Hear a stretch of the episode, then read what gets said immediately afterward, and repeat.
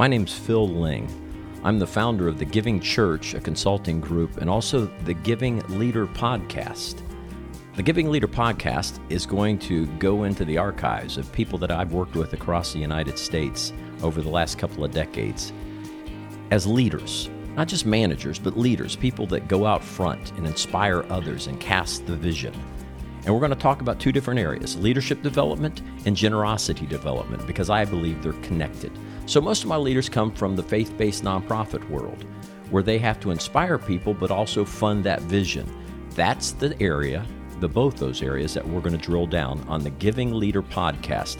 I hope you go to Apple Podcast and search, find us, and listen.